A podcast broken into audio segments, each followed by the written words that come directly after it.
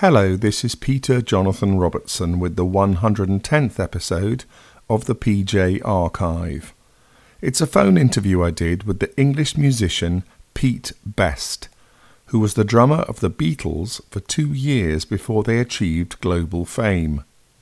On August the 16th, 1962, following the band's first recording session, Pete was sacked by their manager Brian Epstein at the request of John Lennon, Paul McCartney, and George Harrison, and he was replaced by Ringo Starr. Pete subsequently joined and started many other bands.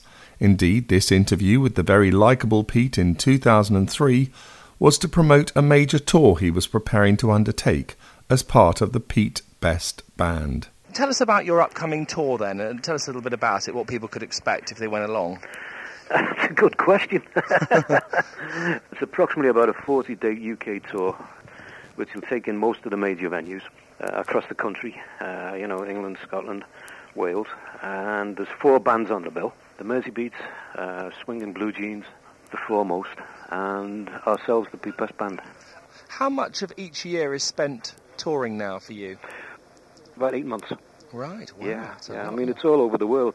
95% of our work, Peter, to be quite honest, has been touring abroad. Um, You know, we toured America, Canada, Japan, Italy, Europe, you know, Norway, everything, you know. And you uh, still enjoy it? Oh, yeah. I mean, well, I wouldn't be doing it if I didn't, would I? Fair enough. You know, it's uh, it's one of those. It's uh, you know, as long as you enjoy it, you know, uh, that's the main thing. And with my own band, especially, I mean, we we travel well together, we play well together, we socialise well together. You know. Um, what do you play? What what music do you play? We normally, when we're out by ourselves, we do a t- you know two-hour concert, um, and that ranges from music that uh, people associated with myself. It is the Pete Best Band, Mm-hmm. um, so it'll be the the covers which we did way back in the early days. You know, the out-and-out rockers stuff which I recorded, you know, in Germany, um, stuff I recorded with a Decca, uh, both with the Beatles and, uh, and you know, and in my own right.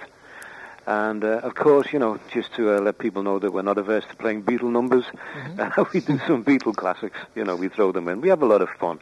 It's a mixed set for everyone, and of course, you know, we're also singer-songwriters in our own right, so we throw in a couple of originals as well. So there's a right the way across the board. You know, What percentage of your audiences tend to be Beatles fans? it's across the board, Peter. To be quite honest, we were surprised. You've got, I suppose, you could turn around and say the hardcore Beatle fans. You know, um, then you've got the curiosity factor. Yeah. You know, who is this guy and what is this band?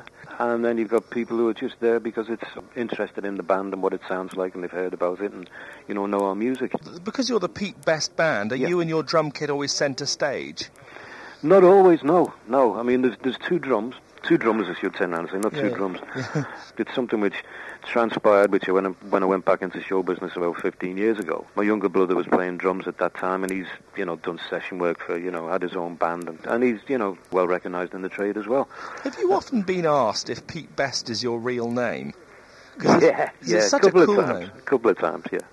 Um, But it really is, isn't it? Oh yeah, without definite, without Yeah. definitely, you know, full moniker is Randolph Peter Best. Randolph. Yeah, Wow. Randolph, Randolph. Yeah, you know, but uh, After you left the Beatles, did you ever consider changing the name just so you can have a new identity, as it were? no, no. I mean, that wouldn't change the name to hide the identity. It's a family name. It's a family name that we're very proud of. It's got heritage. You know, the best name in Liverpool and Merseyside was well known before I even got involved with the Beatles. You know, so it's a name that I'm very proud to hang on to. So uh, I wouldn't even dream of changing it. I know your mum used to run a club, didn't she? Oh yeah, yeah. I mean, unfortunately, you know, Mona died. That was my mother. Uh, She Yeah. did right back in 1988. But yes, she did. Um, it was her con- idea, her conception. Uh, she opened a club in Liverpool in 1959 called the, the Casbah Coffee Club. And uh, this went on through a determination of foresight and her ideas. Uh, it went on to become the catalyst uh, for the Merseybeat sound, and she was very important in that particular aspect. And I think it's only now, uh, unfortunately, at the wrong time, but people are starting to give her credit for the work and the input Yeah. that she did. You know, Is there uh, still a for the. Casbah there? Yes, there is, Peter. We've still got it. It's still in the, the basement of our house in Hayman's Green, Yes. in the old Victorian house. And uh, this year we will be opening up to the public. Um, Really? We're putting it back on the tourist trail again. We've done a couple of things down here which have actually brought the house down as regards the 40th anniversary of the Casbah, which is in 1999. Uh, we had a book launch, E.G. Stroke, Pete Best reunion concert last year over the, the Mathew Street Festival weekend because it was the first time that Yeah. we'd uh, played in the UK at the festival, uh, and we broke. Well, the organisers turned around and said that we uh, had pulled the biggest crowd that they'd had, you know, at the festival. Uh, so we were very proud of that one. Were you from a family of musicians, Pete? Not musicians. Um, th- th- it's funny. Um, we've been involved in music, even though we haven't been directly involved as regards playing. We've always been associated with it. Um, in as much as, you know, my mother, at a very early age, was touted to be a, a big band singer because of her voice, uh, but unfortunately her parents rejected that. They turned around and say, no, my girl, you're not doing that. But it still left her with a, a flair for show business, and I think that came out when she actually opened the Casbah. And whatever was in her genes has been transported into her son's genes, and of course, you know, we've picked up from where she left off. We've actually gone on stage and where she wasn't playing an instrument, you know, we're actually playing drums, guitars, whatever the case might So be. So, how did you start drumming then? Uh, well, really, it was through the Casbah and also through a guy called Gene Krupa. Right. And uh, I'd basically seen, uh, you know, the old movies, you know, the big band movies, Yeah. uh, you know, Glenn Miller and all that. And I'd watched Krupa on there. And I just thought to myself, you know, what a, a great style he had. You know, he was a powerhouse drummer, a lot of rhythm, you know, a lot of tom-tom work, etc., etc., etc. And then, of course, when live music actually came to the coffee club, you know, my mother's club, the Casbah, mm-hmm. because every major band in Liverpool, as well as audition bands, played at the Casbah. So I had a, a front row seat, didn't I? you know, to the likes of the Quarrymen, who later became the Beatles. They Yeah, yeah. opened the club uh, the 29th of August, 1959. They went on to become the Beatles. Yeah. I joined them because the other bands that were playing there were Gerry and the Pacemakers, Rory Storm and the Hurricanes, the Big Three. So it was a shop window for all this latent talent that was around in Liverpool. Did you ever consider another career at all, or was it always going to be drumming for you? It was initially. When I, I was at school, uh, before I suppose you could turn around and say I got the drumming bug and couldn't put sticks down, I was always, you know, knocking my hands on, you know, tables and bashing out rhythms and all the other bits and pieces. Right. And then, of course, when, you know, I was asked to form a band and join a band, it was like, you know, seemed the natural thing to do. No, I'd never really thought about it. So when Um, were you first asked to join the band? At what age? 16. Basically, I had a part of a small skiffle group which was at school for a little while. Okay. And it was the two lads from that, with Ken Brown, um, Chaz Newby and Bill Barlow, uh, when Ken turned around and said, let's form our own band, and, you know, the Blackjacks. That was when I touted them to come into it because I'd been involved with them before. But I suppose you could turn around and say, well, I was at school uh, before I got the show business bug. I was looking more towards the uh, being a language master. You know, that's the way my uh, my sights were set. Yeah. When um, Paul McCartney asked you to join the Beatles, Yeah. why was that a better offer than remaining with the Blackjacks? It wasn't a better offer. I mean, it was something I just didn't turn around and say, yeah, I'm going. The Blackjacks had, had their own reputation. We were a fun band, you know, we weren't professional, uh, you know, we were very, uh, well, suppose you could turn around and say amateur in a way, semi amateur stroke semi-professional. We were doing the usual things. We played the Casbah, we had our following there, we'd done done weddings and done a couple of clubs, you know, so, you know, people knew about us and we, we were proud of what we could do. When Paul asked me, it was a different thing because it was actually going away from home. You know, it was actually playing six, seven nights a week on a regular basis at a club in Hamburg. And of course, when the offer came from Paul, um, I basically turned around and said, okay, you know, let me check it out with my own boys 1st You know, it was gratis for them, and it, you know, it seemed a natural thing to do because they were friends as well as, you know, fellow band members. And when I went back and talked it over with them, and they just basically turned around and said, no, Pete, if it's what you want to do, then, then do it. Don't think about us because we've got no aspirations to be professional musicians. We're career people. They were going on to become, uh, you know, chemists and, you know, mathematicians and all the other bits and pieces. They were clever guys. And so I cleared it with them. Then you go back and you clear it with your parents, you know. Um, well, you did in those days anyway. Yeah. And they turned around and said, well, if it's what you want to do, son, then go with our blessings. I went back to Paul and said, you know, okay, Oh, I'm in for it. John Lennon once said that he felt the Beatles were at their best in those early days in Germany. What's your opinion? I'd agree with him 100%. Yeah, um, I think that the the music uh, and people who actually saw us in Germany, you know, saw the Beatles. Um, they saw the, you know, the the, real the, the real Yeah. Beatles. You know, not what went onto record. It was a sound which was captivated people. You know, Most people probably assumed those were the best years of your life, were they? I've always looked back on them, Peter, with fond affection. You know, they were, it was a great learning curve for me. You know, I was with what went on to become the greatest band ever. It was to me, it was the greatest band ever, even in those days. Hmm. Apart from my own band now, of course. so, did you feel that, that, that they were special, that they were destined for greatness? Yes, uh, to be totally honest, yes. I mean, the first time I actually watched them in the the Casbah Pizza, which was on the opening night, I think, as I mentioned before, uh, and there was no drummer with them then. It was just the the John George Paul lineup, and of Yeah. course Ken Brown. Yeah. Uh, that's been well chronicled anyway. But um, yes, I stood in the audience and, and I watched. I watched the banter. I watched the uh, the musicianship, even though that you know grew and grew all the time. Um, but there was something there, the harmonies, the way that they actually handled themselves, the vocal range of Paul McCartney and John Lennon. It was, you know, there was something there which you stood in the audience and you went, ah, there's something special about these. Really? Yeah. When you went to work with them, Yeah. which of them did you get on with most and least? I don't think you could turn around and say least. Um, I mean, because we all socialised together. We all basically got involved in all the, the mayhem which went on over there, you know, together. You know, it wasn't a case of like a pecking order. I think I was closest to John, Right. you know, simply because the fact that, you know, John and I were, you know, mates. You know, we teamed up together in Germany. We were the ones who were always up late drinking. We were the last ones to go to bed. Uh, you know, and of course, when we came back to Liverpool, he was always down at my house. He was always at the Casbah, sleeping over. You know, Good I'd be up at Meebies. What was uh, Stuart Sutcliffe like? Stu was a wonderful guy. He was a brilliant artist. Um, I think the world is recognising that now with the, you know the exhibitions. As regards a musician, uh, I hate the thought, and I hate what people turn around and say about him, in as much as that you know he was a bad musician. He couldn't play the bass. Uh, Stu wasn't as good a bass player as other people, but he gave 200% on stage, and what he did was good enough for the Beatles for many, many years. How many Beatles recordings did you play on? All of the ones we did in Germany, all of the the uh, Decca auditions, and that's about it really. And do you still have them? I've got the Decca auditions in many many formats. People have given it to me, and of course the German stuff. Yes, everything that we did by ourselves and with Tony Sheridan. And I know it's a bit of a personal question, but to what extent have the royalties taken care of you ever since? It's something I've never planned on, Peter. To be quite honest, I haven't, you know, sort of turned around and said, "Oh, you know, I don't need them." Um, it's it's been the icing on the cake in a way. But I was fortunate, you know, that I'd worked for many many years to make ensure that my family had security, and you know, uh, they were looked after, and um, I was quite proud of whatever, you know, I had achieved for them. So they have taken care of you, the royalties. They have in a way, yes, Right, yes, yeah. yes, yes, you I mean, what I'm confused about is every photograph I've ever seen of you, Hmm? even back then, you're never smiling. and yet I talk to you now and you're such a cheery, nice fellow. Why, why were you never smiling in any of the pictures?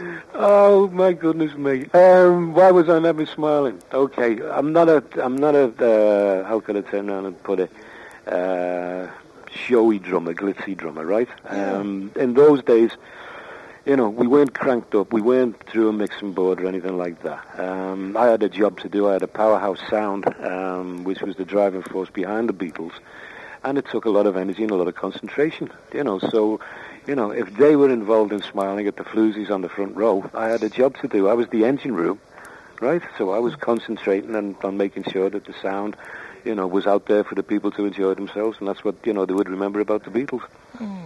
See, in the anthology, McCartney says that on Merseyside you were known as mean, moody, and magnificent.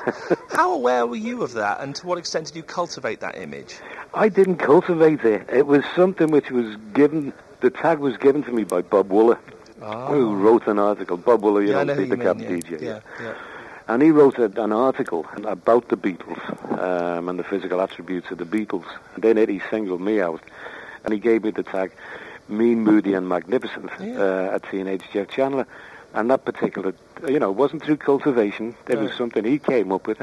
You know, it was a Woolerism, if you could put it that way. Hmm. But it stayed with me ever since. In the book The Beatles Diaries, it says that when the Beatles had their famous haircuts, you refused to have one. How no, true is that? no, no. That that's rubbish. That's absolute rubbish, that Peter. At that time, I mean, okay, Stu was the first to come with a Beatles haircut. Then George followed suit, uh, and then many, many months afterwards, John and Paul, you know, went off to Paris, and lo and behold, they came back with what later became the Beatle hairstyle. hmm Um, at that stage, no one had, you know, you've got to remember I'd gone into ladders, I'd done exactly what everyone had done, cowboy boots, growing the hair long, etc., etc., etc. If anyone had come up to me at that stage and turned around and said, look, Pete, we're trying to create a slightly different hairstyle. You know, we've gone away from the, the Tony Curtis and the Elvis Presleys and the DAs and the sweatbacks. Um, we're going for, you know, I suppose you could turn around and say, the, you know, the Astrid Casey cut. I'd have followed suit. You know, it was a case of, okay, if that's what you want me to do, I'll have a crack at it. But McCartney has been quoted as saying that you never quite fitted in with the rest of them. To what extent did you feel that? I didn't feel it at the time. I mean, I mean, everyone, um, you know, if you're with them for two years, if it had been with them for two months, I'd have most probably turned around and said, yeah, there's, a, you know, there's a, there's a reason for it. But if you're with them for two years, um, it takes an awful long time to find out that you don't, you're not actually part of them, you don't fit in. And there was no, no mention at all, you know, though anyone felt like that. I mean, you know, I was knocking around with John. You know, we were friends, we were socializing together, you know, we would go out and drink together, we were playing together basically, you know, every night of the week. Uh, we were seeing one another, we were, you know, drinking in the grapes together. Yeah, yeah. Um, so, you know, you wouldn't think the- about it. All of the Beatles, George Martin and Brian Epstein, all talked about why they decided to get another drummer. Hmm. So why on your website does it say that your dismissal from the Beatles remains clouded in mystery? Well, it does because there's a lot of things which don't add up. You know, no reasons for it. I can't give a specific reason for it. Some of the stuff which is actually being mentioned by George Martin and Brian Epstein really doesn't hold up water. You know, it, it was a case of, in, in certain aspects, you got George Martin who turned around and said, I didn't know that Pete had been uh, changed, right? Um, and the new drummer came along. And the same thing happened. You know, he still ended up using Andy White.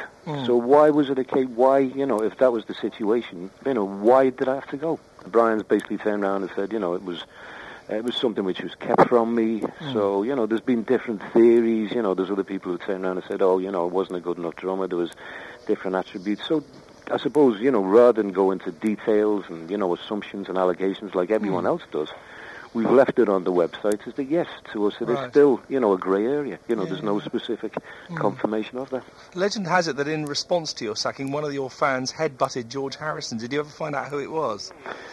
I do know who it was, actually, yeah. Um, but I'm going to retain his anonymity. I had nothing to do with it, Peter. He's still a mate of yours. isn't he? I haven't seen him for, oh, my goodness me, 40 odd years. How Yeah, funny. yeah. I must ask you, how did you find out who it was? Did the guy come up to you and say, by the way, Pete, it was me that... No, I, I, there's a grapevine in Liverpool. Okay, and I, I'll just put it that way. I heard through the grapevine. Right. and was he ever a friend of yours, this guy, or... He used to knock around. Yeah, he was, uh, you know, he was a fan. But, uh, you know, I don't think it was so much he nutted him. Was it a, through a punch or something? Or whatever it was. I know George ended up with a black eye. And uh, was he always known as a bit of a hard man, this guy, then? No, not really. You know, I mean, you know, I strange, mean, I'd never seen him going into brawls and, you know, kicking the hell out of people. He was, you know, he was a typical Liverpudlian. Is it Yeah. right that there was a bit of a protest in Mathew Street when you... I believe so. Yeah, I wasn't there, but um, you know the girls were out there with the, the banners and the hoardings. You know, Pete forever, Ringo never, and uh, it was great. I heard about it. It was it was very heartwarming. You know, again, it was very flattering, and to think that you know the fans supported you that much.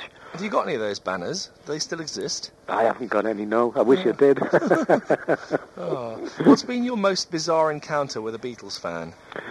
Bizarre encounter with a Beatles fan in Italy. We were invited into a, a hotel that we were staying at. And the owner of the hotel turned around and said, I'd like you to come down and, you know, see where we practice and all the other bits and pieces. We said, yeah, okay. And we went down. I was with my own boys. And when we actually went into the room, it was a Pete Best shrine. Really? Yeah. And it was like, oh, you know, um, number one, yes, I am scared now. And number two, how the hell do I get out of here? And how did you get out of there? as quick as I could out the door. Yeah. How successful did you feel the Beatles would go on to be? Not the phenomena, funny enough. I knew that they were going to be big. Uh, that was the inner belief, arrogance that, you know, the lads from Liverpool had in those days. And that we had because, you know, we were top dogs. Um, I knew that they'd get a record in the charts. I knew that they'd get number ones. But I never, ever thought that they'd become the phenomena. Did your Um, paths ever cross again? We played on the same stage, uh, the same bill a couple of times afterwards. I joined a band called Lee Curtis and the All yeah. Stars. Yeah. What was said to, you then? Did they ever talk to you then? No, funnily enough, the, the first time I played with them, uh, or played on the same bill as them, was at the Cavern, and we were support bill to the Beatles, and uh, they came on after us. So as we were going off stage, they were coming on stage, but there was no communications. Did you You ever know- forgive them for sacking you? I've never held it against them. Mm. A lot of people have always turned around and said, you know, you you must have ended up a very bitter and very, you know, acidic person, and it mm. was something. Um, yes, it did hurt at the time, you know, but my goodness me, you, there's somewhere along the line you've got to turn down and go, that's history. You know, mm. you've got your life to lead, and it's one of those things. But you did turn down Rory Storm and the Hurricanes and the Mersey Beats when, when Epstein offered them to you. Was that sort of revenge for saying, you know? No, Rory Storm and the Hurricanes was simply the fact, you know, I need time to clear my head. You know, it mm. was like, you know, it's not a one for one. Ringo joins the Beatles, and you know, Peaches jumps into Ringo's place with Rory Storm and the Hurricanes when I met Rory afterwards, I explained it to him, you know, and he mm. appreciated the fact. He said, Pete, he said, your head must have been up your backside, you know, so getting offers of work. With Epstein, uh, it was a slightly different case, Peter, to be quite honest. He wanted to work the same stable, but as I explained to, to Brian, it was very much a case when you've been number one with the number one band in the stable, you know, to basically start off again and take a young band, even though they were a very, very good band. And as mm. Brian turned around and said, turn them into another Beatles. Mm. It meant going through a lot of, lot of hard work and staying in the same stable. At that time, because of the circumstances and because of, you know, what, what had happened, it didn't seem the right thing to do. You know, I felt that there had to be a clean break if I was going to join another band. What was it like to see people you'd worked with and played with gain legendary, iconic status? I suppose I've never looked at it that way. You know, I mean, they're icons, yes. You know, the the legends, the, the the phenomena that you know, the household names, they've been knighted, the you know, world leaders, um, you know, everything else which goes with it. But to me, I, I suppose because I've been with them, I played with them for two years, knew them for three. They're still, you know, John, George, and Paul. And the same with the other guys who have played with in the music business. You know, have gone on to be yeah. legendary in their own rights. To me, they're just there. Uh, you know, noble guys. You know. But did you remain in contact or on friendly terms with any of them? When you say any of them, you're talking specifically about the Beatles, the, yeah. Not so much in contact, um, simply because of the fact you've got to realise, I mean, when they actually went into the charts, um, and, and, it's been well chronicled, so I'm not going to put, you know, spend yeah. a lot of time about it. Mm-hmm. They moved so fast. I mean, one mm-hmm. day they were, uh, you know, first record was number 17, the next one was in the charts, and lo and behold, after that the phenomenon started. Yeah, you know. Yeah. So when that happened, and the fact that the you know the NEMS empire was being created, um, which later went on to be Apple, the structure was there. I mean, to try and pick up the phone and turn around and say, "Okay, how are you doing, guys?" Mm. Um, it was impossible. Do you, you find know? it's quite significant that you packed in playing for 20 years at the time when they were starting to fall apart as well? Do you feel there's any significance there? No, it was something that you know that was like the rest of the world, I think when I read that they'd broken up, mm. um, it was like, that's strange. You know, I thought, my goodness me, even if they, you know, they never toured, they'd still record. You know, they still bang the music out. Um, Were you fed up with people associating you with them by that stage? Do you think I want to get out of this business? I'm fed up with everyone going on about the Beatles all the time. No, I think you know, even many, many years afterwards, you know, the people still associate me with them. It's a natural, natural hook for people to hang their cap on. Mm-hmm. And I suppose it goes with the territory you're part of it. People still allude to you. You know, even though now, you know, I and myself and the band are starting to get recognition in our own right, which is great. But you'll always have that association with them. I don't mind. Mm. You know, it, it's one of those things. It's like, you know, people want to associate me with it, then fine. You know, what, what did you do during your 20 years off? What did I do? Yeah. Work my bollocks off. but, it, but no, I no, I, no. Really, um, I joined the civil service. I went through the normal, you know, promotional channels because I'd made the, the conscious decision that I was finishing with show business, and I suppose to prove, you know, to people that I had turned over a complete new leaf, I had to, you know, bury myself in my work, and I'd made the decision that I was going to support my family and take care of them. So it was very much a case of, yeah, you know, you did work hard, you, you know, you strive for recognition within your own job, and you went through the promotional channels. And I was fortunate, I ended up being, you know, training manager for the Northwest just before I actually finished. Uh, and what can you tell us about your family that you gave it all up for, as it were? My family is my life. It always was and it always will be. Um, at that stage, when I gave up show business, I had a, a beautiful wife, called Kathy, and the first of my, my two beautiful daughters, uh, who was Beba, B-E-B-A. And uh, at that time, it was very much a case. Yes, they did. You know, they'd been with me. Uh, Kathy never mentioned anything at all about you know you've got to finish with show business. She's very supportive, and always has been and always will be, even today. And it was a decision I made because financially things weren't working out well. As I always turn around and said, if I'd have been a single guy, you haven't got the responsibilities. But I was married, I had a young daughter, I had a lovely wife that I had to look look after. And you've got another daughter as well. Bonita, uh, she was the second. Nine grandchildren, four Really? grandchildren. So yeah, you know, it's uh, something to look forward to. Yes, we, you know, we work hard, we play hard, we travel the world. Um, you know, we're away from home for quite some time, but it's lovely coming back again. And are your daughters in the business at all? No, they've not a conscious decision. I've never turned around and moved them away from it, or turned around and said, "Oh, look what happened to me," blah blah blah. You know, the usual, usual sermon that people give. It was like, be your own choice. Hmm. You know, they love to dance, they love to sing. You know, they they used to go clubbing before they had the children. They still enjoy it. You know, whenever the time comes for them to enjoy themselves, or you know, come out and you know party, they enjoy themselves. But no, you know, as regards going into the business from a you know a playing point of view, it was just something which never whetted their appetite. To what extent did you like the music the Beatles went on to make? I liked it because it was different. Okay, um, it, it wasn't the Beatles to me, because I mentioned before, Mm, you know, yeah. I was one of the people who sort of turned around and said, no, the music we were playing in Hamburg and the sound that we had there was when we were at, you know, our peak. Um, but listening to them, um, you know, there was, it was a different sound compared with, you know, what was happening in the music industry. And um, even though it wasn't, uh, you know, they were writing their own material, it was a little bit softer, Mhm. a little bit sweeter. But it was the Beatles. At the different times, have you, how upset have you been by the deaths of Stuart Sutcliffe, Brian Epstein, John Lennon, George Harrison? Very much so. I mean, at the end of the day, you, you, you know, you've worked with these people, you've had respect for them. Uh, Stu Sutcliffe was, you know, he was a guy which I knew from the Casbah. You know, he was a friend. I'd played bass with him. He made the conscious decision to, you know, leave the band, go back to Hamburg College of Art. We were informed when we went over to open the Star Club that Stu died of a brain hemorrhage. Tragic, you know. Same with Brian Epstein. Um, you know, he was a young man. You don't expect people, you know, whether it was a whether it was a suicide or whether it was a, you know, drug taking escapade which went mm. drastically wrong.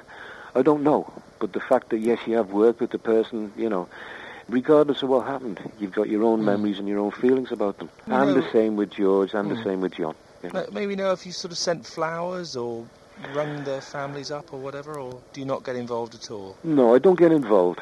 The, you know, I pay my respects by basically wishing them well. And I, I, when I say wishing them well, I mean don't mean that Hmm. I know like you know mean. they're off Yeah. the planet, that Yeah. type of thing. It's like Yeah. I'll you know pay my respects in my own own quiet way, and you that's basically much- thinking about them. Do you have much memorabilia from your Beatles days? Funnily enough, yes, and it was something which.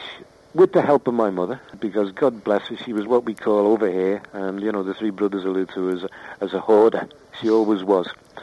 So there's a lot of stuff, you know, which which she kept, but there's also pieces which I'd kept, you know, um, leather jackets and contracts and all the other bits and pieces. What's your most prized possession from that, Prized possession, from that point of view? I suppose, my leather jacket Right, Yeah. from Yeah. the Hamburg days. from the Hamburg days. Yeah, Extend- couldn't get into it now, but it's the prized possession. Excellent. Have you ever written your autobiography?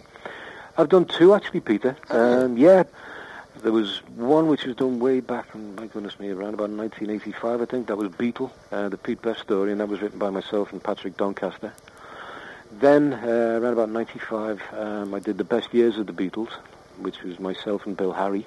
And funnily enough, talking about books at the present moment, we had one, our third book, which was the, the Beatles, The True Beginnings. Now, that was written by Roag and, uh, you know, the three brothers. And that's the story of Mona and the Casbah and all the intricate entwinings that involved with the Beatles and the other bands in, in Merseyside. You know, it's their story. It's developing, you know, how the, the, the Casbah emerged, how it became the catalyst for the, you know, the Merseybeat sound. And that was released last year. To what extent have you read all the books and seen all the movies about the Beatles? No. I read some of the books, you know, which I feel, you know, would be interesting. Um, the films, yes, I've watched them. Um, I've seen them. You know, they're entertaining. And that's it. But I'm not one of these people like, well, I suppose you could turn around and say, you know, a Beatle manic, Right. which is everything which is released about the Beatles, every book format, boom, you know, you've got it and you've read it. What you did know. you think of the 90s movie Backbeat? Good entertainment. I think the publicity was wrong. They billed it as the, the story of the, the five lads in Hamburg. Really, it was the story of, you know, Stu and Astrid, wasn't it? Um, we just happened to be four bystanders who were there while this fantastic love story was going on. But the creditable thing about it, Peter, was I thought the soundtrack was very, very good. Yeah. They'd got the rawness, they'd captured the savage a little bit. of what we sounded like in those days. Have you ever been approached about making a film of your own life? I have actually, yes. There's talk and uh, discussions going on at the present moment, so uh, hopefully we'll get something ratified before the end of the year. So who would you like to play you then? Who is going to play you? Oh God, I haven't even thought about it. I mean, let's, let's, let's see if it's contracted up yet, and then we'll start thinking about it. You know. A few years ago, McCartney's childhood home was opened by the National Trust, and, and soon John Lennon's will be too. Yeah. Have you visited either of them? McCartney's, I have, yes. Before it actually opened, Right. um, I was invited in by the. Uh, I suppose you could turn around and say the caretaker now. He turned around and said, "Would you like to, you know, have a private look around it before it actually opens to the public?" And uh, I went with my two brothers and uh, had a look around it, and it was, yeah, okay, you know. But um, you, you remember I'd been there a couple of times when you know Paul was Yeah. there, so it was, you know, a little bit like stepping back into yesteryear. Does it seem odd that their houses are open to the public now? I suppose in hindsight, yes.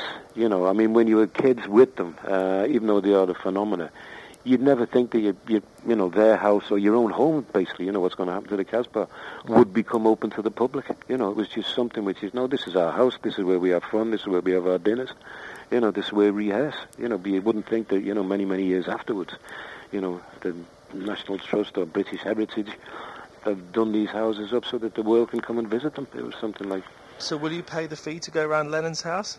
No, I would be invited in and have a look at it. How would you feel about your own home being opened up one day? Well, it, it's not so much the home. I mean, because above the Casbah, I mean, we still have the the Casbah in Hayman Street. Yeah, um, yeah. The offices, you know, Splash Promotions, which deal with the Casbah events and you know booking, you know, the band and representing myself and everything.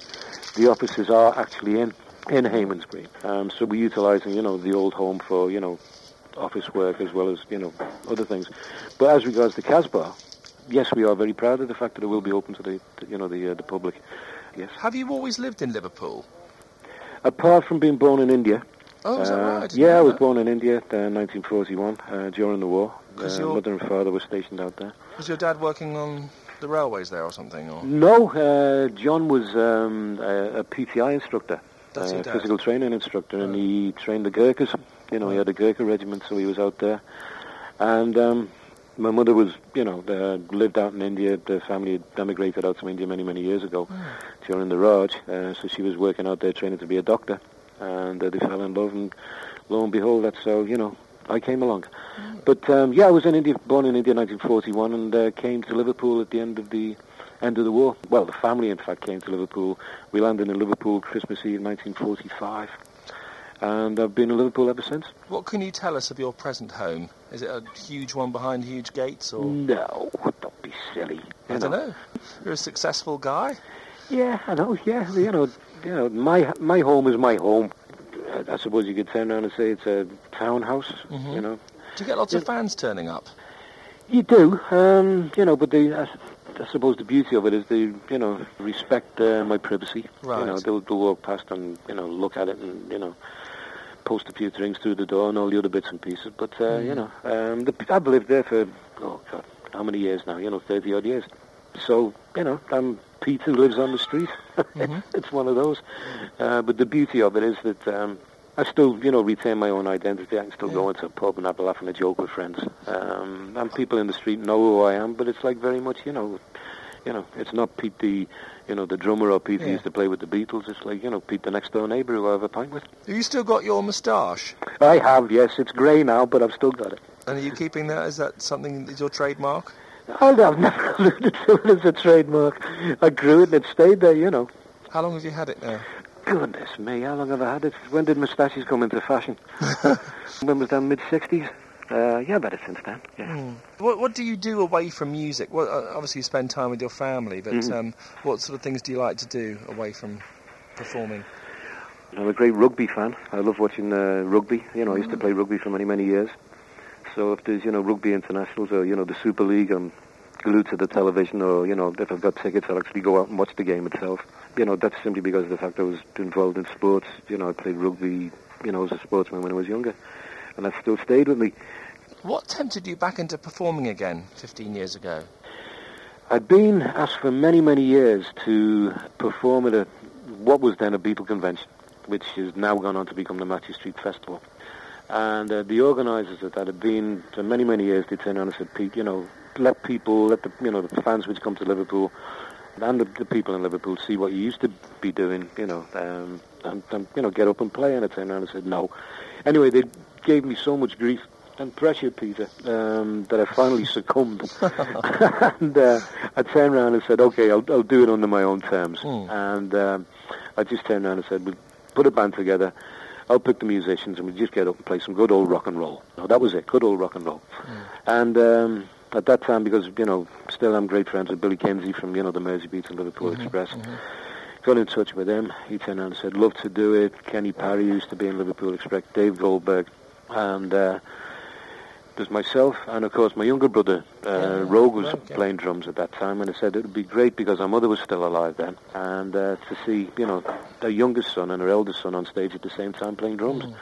So I said, Yankee kids up on stage and, you know, we play some rock and roll. Wow. And we did. And it went down that well. And as we came off stage, a lot of people came up, including my wife, and turned around and said, Pete, you don't know it, but you're going back into show business again. Wow. And I turned around and said, no, no, you know, it was a one-off. But lo and behold, uh, she was right and they were right because, you know, 15 years down the line, I'm treading the boards again and loving every minute of it. You still do Q&A sessions about your time with the Beatles, so why haven't you been interviewed for things like the Beatles anthology? That was something I wouldn't know the answer to, Peter. You were never Uh, asked. I was never asked. Um, a lot of people have turned around and said, you know, you know, you was an important part of them. You know, how come you didn't, uh, you weren't interviewed? You know, you had no input into it. And I suppose my answer to that was, in reality, it is their story. You know, um, there were lots of other people who weren't interviewed as well, but no, it's a valid question, and I don't have the reason, for, you know, the answer for it. You've obviously been asked a lot of questions about them over the years. What do you think has been the most popular misconception about you? Popular misconception that I don't smile, and I'm not a good drummer. Right. Um, but as I turn around and say, you know, it's one of those uh, misconceptions which I can prove people wrong on because uh, if they see me, I'm quite a happy-go-lucky guy. Hmm. You know, I'll, get up on stage and hold my head up high and st- still turn around and say, yeah, I can bash the skins along with uh, many, many other people. Some of the things the other Beatles went on to say about you were not altogether flattering. Did it hurt you to hear some of those things? It did, yeah. To be truthfully honest, yes. It wasn't so much it was the dismissal. It was the, the innuendos which, which happened afterwards, you know. Um, it was bad enough being part of it, but then to get slagged off further and further down the line, you know, wouldn't smile, antisocial, uh, not a good enough drummer, you know, and, and on and on, on and, you know, whichever was said. Yes, they did hurt because it was a little bit like rubbing salt in the wound. Mm. How has it felt to know that no matter what you've done since the Beatles and no matter what you do in the future, people will always remember you as their former drummer? I suppose in a way it's flattery. you know, it, whether they remember in a, in a good vein or a bad vein, you know, that that's up to the public. You know, you can't influence the public; they make their own decisions. But the fact that you, you know, you're remembered for being part of something, to me is fine. You know, that's uh, it's flattery. How would you like people to remember you after you've gone? Oh, just as Pete. Um, you know, uh, hopefully, you know, Pete the family man. Pete who, you know, had a good band, was a, you know, good drummer, um, and Pete who enjoyed life.